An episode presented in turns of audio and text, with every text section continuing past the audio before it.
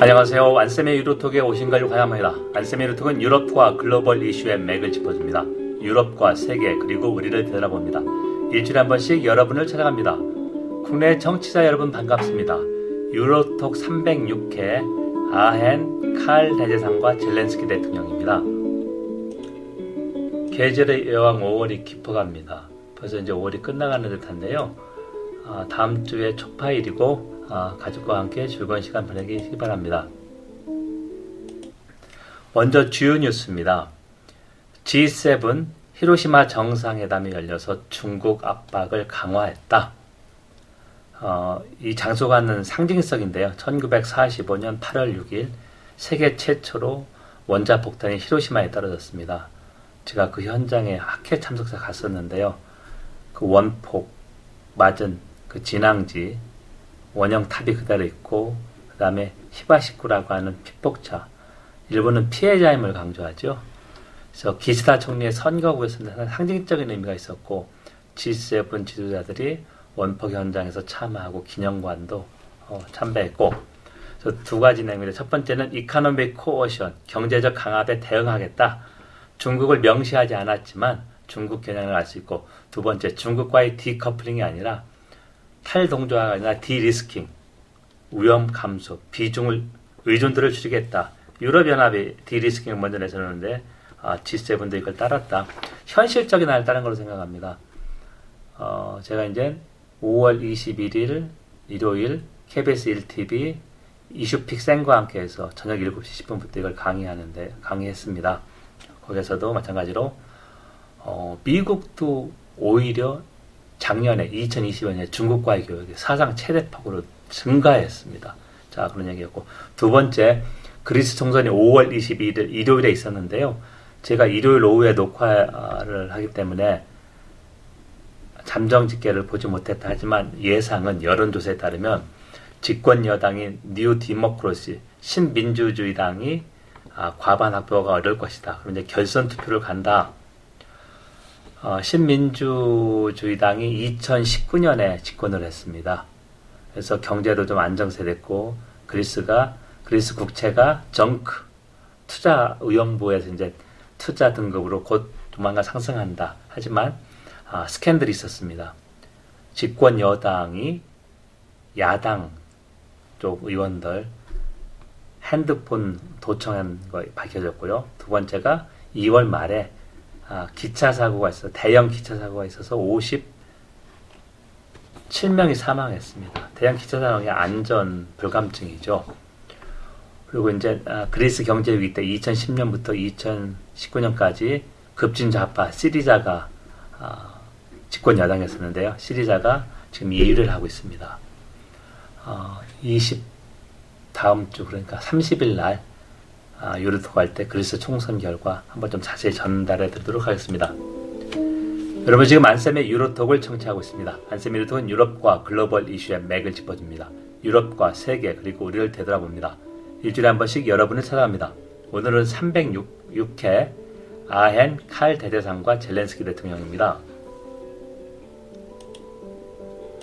독일 여행 하신 분은 어, 독일 중서부에 있는 아헨 한번 어, 여행하실 수 있을 텐데요. 어, 아헨은 아헨 공대로 유명합니다. 인구가 25만 명 정도고요. 아, 벨기에 네덜란드와 국경을 이룬다. 역사적으로 이 도시가 왜 유명해졌느냐? 아, 카를로스 마그누스, 카을 대제 아니면 샤를 대제, 프랑스의 샤를이죠. 샤를 대제가 800년에 로마 교황으로부터 서로마 제국 황제의 관을 받았습니다. 그리고 아, 카을 대제는 814년에 여기 성당에 묻혔습니다. 그래서 제가 이 아, 1999년 독일에 두 달 묵고 있을 때 체류할 때 그때 독일 아, 기업들이 만든 아시아 재단 그 기자로 선발돼서 갔었는데요. 여기도 좀 수련을 했었고 진짜 고도입니다. 그래서 1년에 수백만 명이 여기 성당을 좀 참배하는 그런 것인데요. 1950년 5월부터 아얀 칼 대제상이 아, 수상되기 시작했습니다. 유럽의 노벨 평화상으로 불리는데요.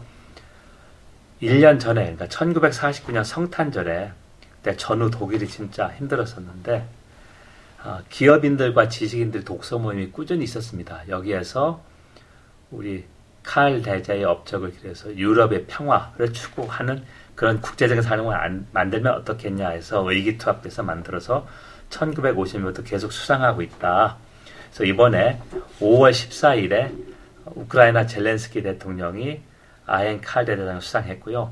독일을 방문하는 자리에서 갖고 어, 수상 수강 왜 수상하냐고 했냐면 유럽의 자유와 가치로 해서 싸운다. 그래서 대통령과 우크라이나 어, 국민에서 상을 수상한다 이런 말을 했습니다. 유럽의 자유라는 게 어, 푸틴의 제국주의 전쟁을 일으켜서 우크라이나를 강압적으로 통제하는 게 아니라 자유 그리고 유럽의 가치 민주주의 그런 것이죠. 그래서 역대 수상자를 보면 국제 정치에서 Who's Who 리스트에 버금갑니다. 그래서 처칠 대 처칠 총리, 영국의 처칠 총리가 1950년대 초반에 받았고요.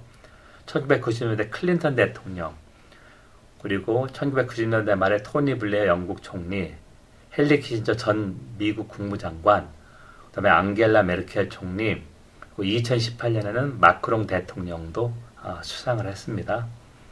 그래서 제가 이제 강조하고 싶은 것은 아엔이라고 하는 것은 인구 25만 명의 소도시, 유럽은 인구 50만 명의 대도시가 수십 개밖에 안 됩니다.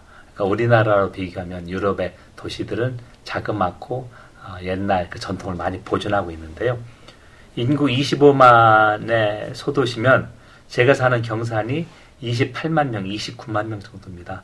경산보다 작은데 역사적 그런 그 칼 대제의 그 황제의 간 받은 것을 기념해서 유럽 통합하고 연계시켜서 상을 만들었습니다. 이게 이제 어, 도시 브랜드화죠. 상당히 성공했다. 유럽의 노벨 평화상, 칼 대제상 이렇게 딱 아, 등시가 등치가 되고요.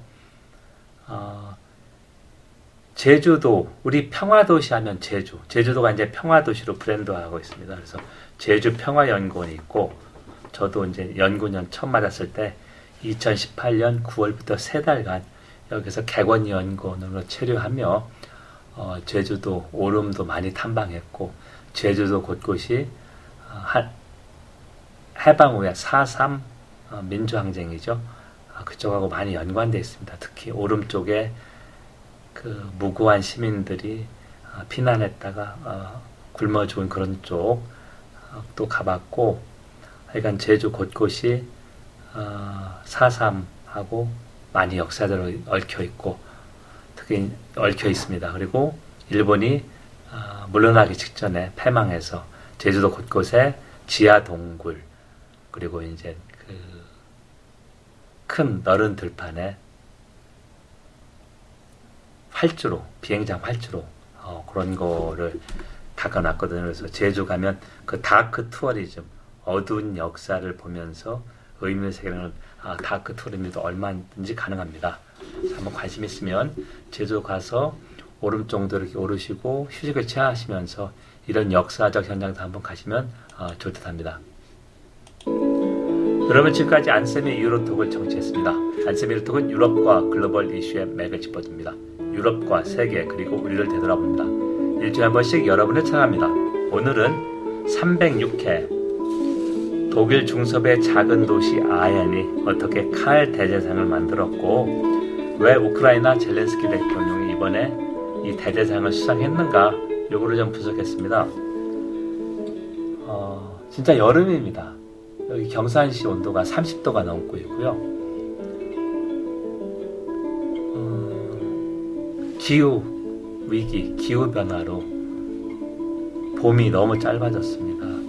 그리고 이제 어, 초파일이 연속 계속되고 벌써 올해 절반이 저는 어, 가는 생각이 듭니다.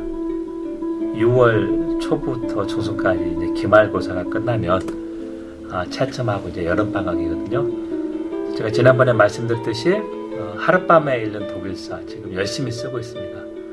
8월 말까지는 어느 정도 초안을 마무리하려고 합니다. 지금 이제 어, 비스마르크 독일 제국 통일, 통일했고 어, 비스마르크를 왜 외교의 천재라고 하는가?